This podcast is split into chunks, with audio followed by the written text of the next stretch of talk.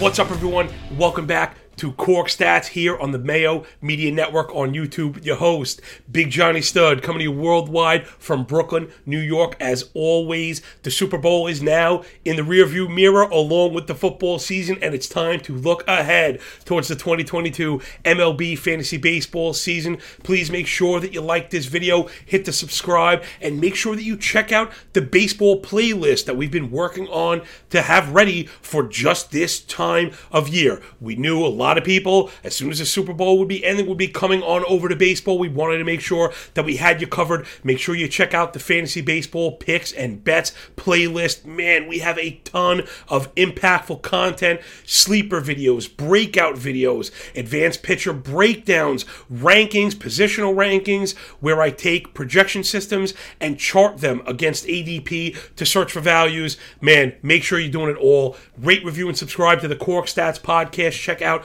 the CorkStats YouTube channel as well. I am bringing it all hot and heavy off the crack of the bat, one fifteen as always. Enough of that. Let's get down and do more of this. It's the fastest show in M L B, absolutely anywhere. Today, the topic of focus will be Twins youngster, twenty-five-year-old Joe Ryan. He came on the scene last year. We didn't see much, but he was very impactful and has fantasy owners just licking their chops. And I didn't really have a very strong feeling on him. There are pitchers that I like going around him. One of those I've covered in Jordan Montgomery. Make sure to check out that video.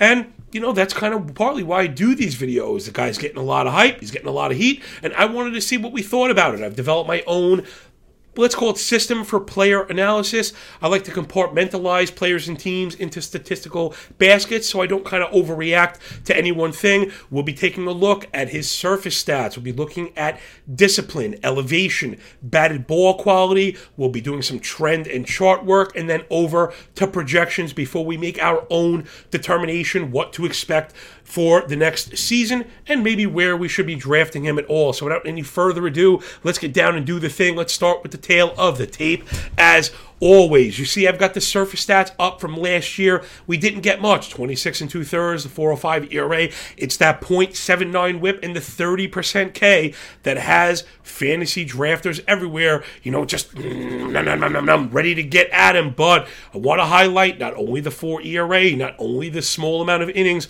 but also that home run rate, one point three five, just a touch worse than average. Let's take a look really quick at last year, what you got. Again, those surface stats are up there. There. A lot of the earn run indicators still in pretty good shape, better than the four that we saw, three point four Sierra, three point four F I P, three point seven X F I P, two point one five deserved E R A, that's a contact-related metric, one seventy batting average against, all really, really good, five fifty-seven O P S, also excellent, two sixty-five xWOBA. So we know the results were very, very good. Some of the other numbers I see jumping off the page, things we'll get to it. One of the highest foul ball rates in the league that will keep you from going deep into games, and he's an extreme fly ball pitcher. fifty-three percent of balls hit were in the air. Now, that can be good for batting average against, what we saw, but can also be bad for home runs, which we also saw. So a lot of the statistics that we saw last year, though a small sample, may be kind of portending what we'll expect. So I think,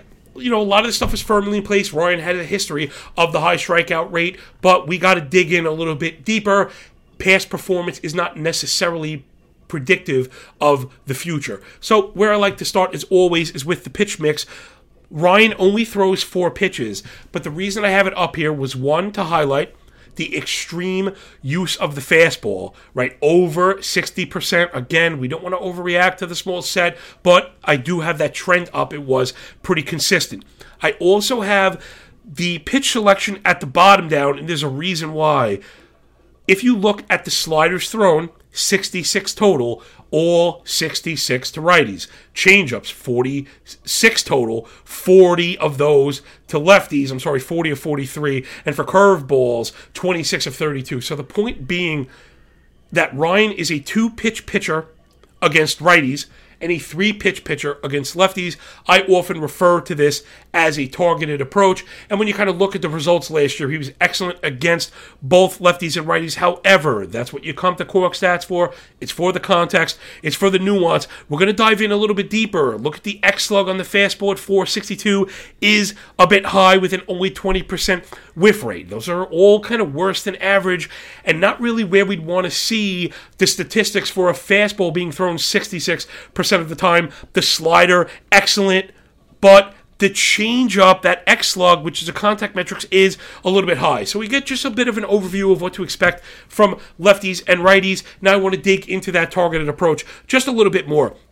So here you can see, these are actually the totals. So what you have for audio listeners is just a heat map for all the pitches. Now, these things are not definitive, but they will give us an idea of his attack plan. So the four-seamer against righties, he uses it up and in. He pairs it with the slider low and away. He only throws two pitches against righties.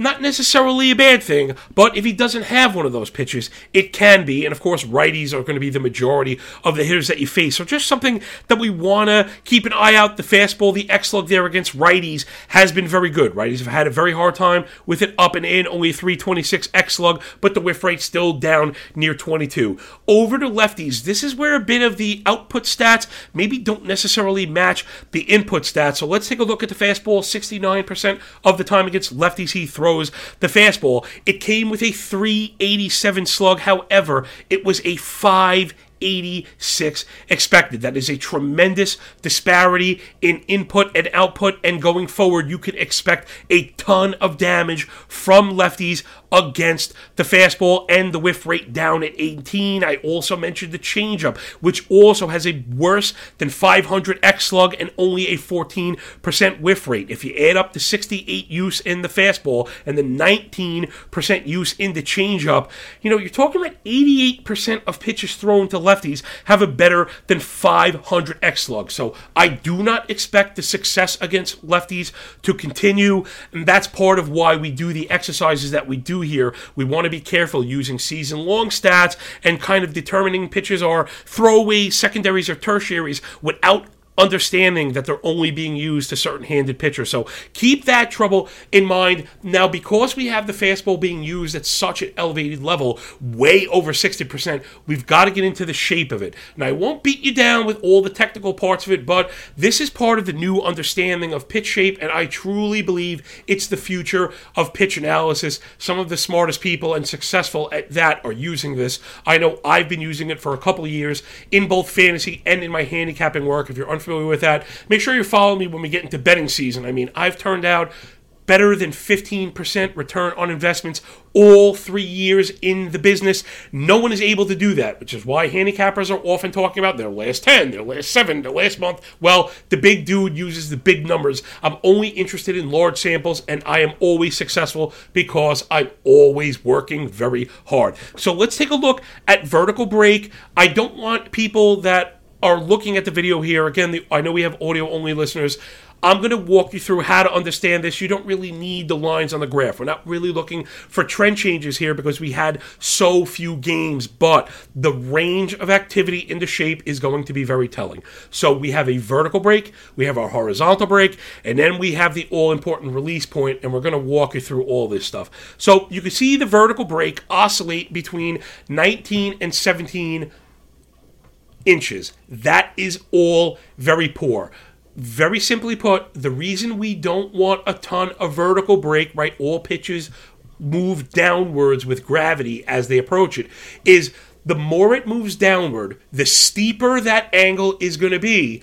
And an uppercut swing, right, an elevated swing path will take, will meet that attack angle and send it up. That's an issue. So that's why we always want a lessened amount of vertical break. Those are often referred to as rising fastballs. No, no fastball can rise against gravity, but the less it rises, the less it sinks, I should say, appears to have a rising effect. It's very deceptive. Now let's move over to horizontal break, where you see it oscillate between ten, and twelve inches, those are all excellent across the board. Having a minimum of nine inch horizontal break means that Ryan has a very distinct tail on it. I would like to see the vertical break drop a touch, but the reason that he gets away with it, the reason it's been so successful, and the reason he's had at least a past of such pronounced strikeout success is because of the release point. I had to check this out. The average release point, I think, or at least I shouldn't say average, the release point you want to be at or below is five and three quarters feet, five point seven five. There's direct correlations. A lot of smarter people than I have done work with this. When you look at Ryan's vertical release point, it is down near five. I almost was rubbing my eyes. I couldn't believe it. I had never seen a number that low. And when I went and checked it, it is in In fact the lowest in the major. So keep that in mind, and that may be part of the success. That also may be part of the problem. It's why hitters in the past have had such problems with it. Not sure that's going to translate in the major leagues. Now, yes, he put up strikeout numbers, but it was a small cup of coffee, and we saw the expected stats don't necessarily match the output. So looking at this fastball overall, I'm a little worried about the The lack of vertical break. I do like the amount of tail, and of course that low release point is good. Oh, I'm a bit worried it might not translate because of the velocity. That fastball is coming in the low nineties, where maybe you can get away with that in the minors.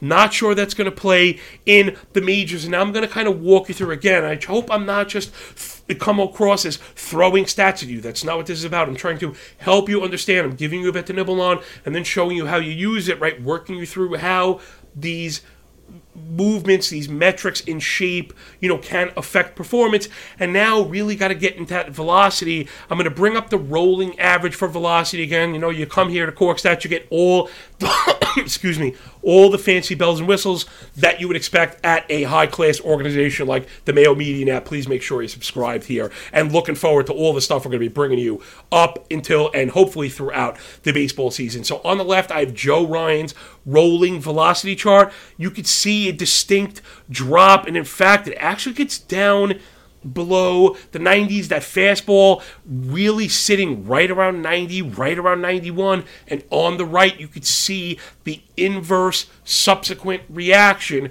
to expected WOBA, which is again a contact related metric. It isolates balls in play specifically, and you could see as his pitch velocity has dropped, the damage done on balls, at least expected damage, going through the roof. Now, I hate to just say pitchers are lucky, but we did already highlight a distinct disparity in slug and X-slug on the fastball, and I think if we ran it back, there'd probably be a lot more damage done against that pitch, particularly against lefties. So I'm really uh, kind of already seeing a few red flags here, especially con- considering the very small amount of time we see him on the mound in the pros. So I'm starting to think I'm getting away from this. Again, I don't come into these exercises with any prior, so just keep in mind the drop in velocity. We've seen that inversely related to a spike in expected WOBA on contact. Now, I never like to make any determinations until I get into the projection. So I always go to people smarter than me. I don't absolutely subscribe to projections, but I do like to know what they're saying, because I do know a certain piece of the market is going to react to them. So there you have the Steamer projections up above me. For the audio listeners, it's twenty-four games, only one hundred forty-two innings, a four point three five E R A, a one point two four whip, and then that K and walk. The K's down to twenty-five, the walk creeping up to seven, and they have him at one point five home runs per nine. So, you know, and not to say I feel like maybe we reverse engineered these projections a bit, but I think we reverse engineered these projections a bit. So, I, again, I didn't come in with any priors. I found I have not been drafting Ryan because I do like other pitchers going around him, namely Jordan Montgomery, Tristan McKenzie, that we saw a bit more from in the pros. And, uh, you know, Montgomery, again, I'm not going to get into the details. Please make sure you check out that video. He's a very deep arsenal. He's very effective against lefties and righties. The team context is very good. And, again, we saw a bit more from him, so I think it's a it's easier to level out our expectations for a player like Montgomery opposed to Ryan. So looking at all of the work that I laid out for you, keeping all these problems in mind, right? The the low velocity, the high amount of vertical break, the extreme amount of fly balls. A lot of what we've seen really does explain these Steamer projections. So let's get into the conclusion here. Is me probably a bit worried about Joe Ryan now at this point, and probably not going to be drafting him much, if at all. He would absolutely have to draft below, he would have to fall in drafts, I should say, below all of the other players that I'm digging in front of him, you know, namely the Joe, the Jordan Montgomery, namely Tristan McKenzie, maybe even somebody like John Means, who I think will probably end up on a list for one of these pitcher breakdowns. I know a lot of people are asking about Means. He started out so great, got hurt, finished so terribly, so it kind of becomes hard, you know, to level out again those expectations. So that should do it from us here at CorkStats and the Mayo Media Network. So I, I hope you enjoyed the show, but even more so, I, I hope you see where I'm going with this, right? I don't have an opinion that I'm looking to force on people.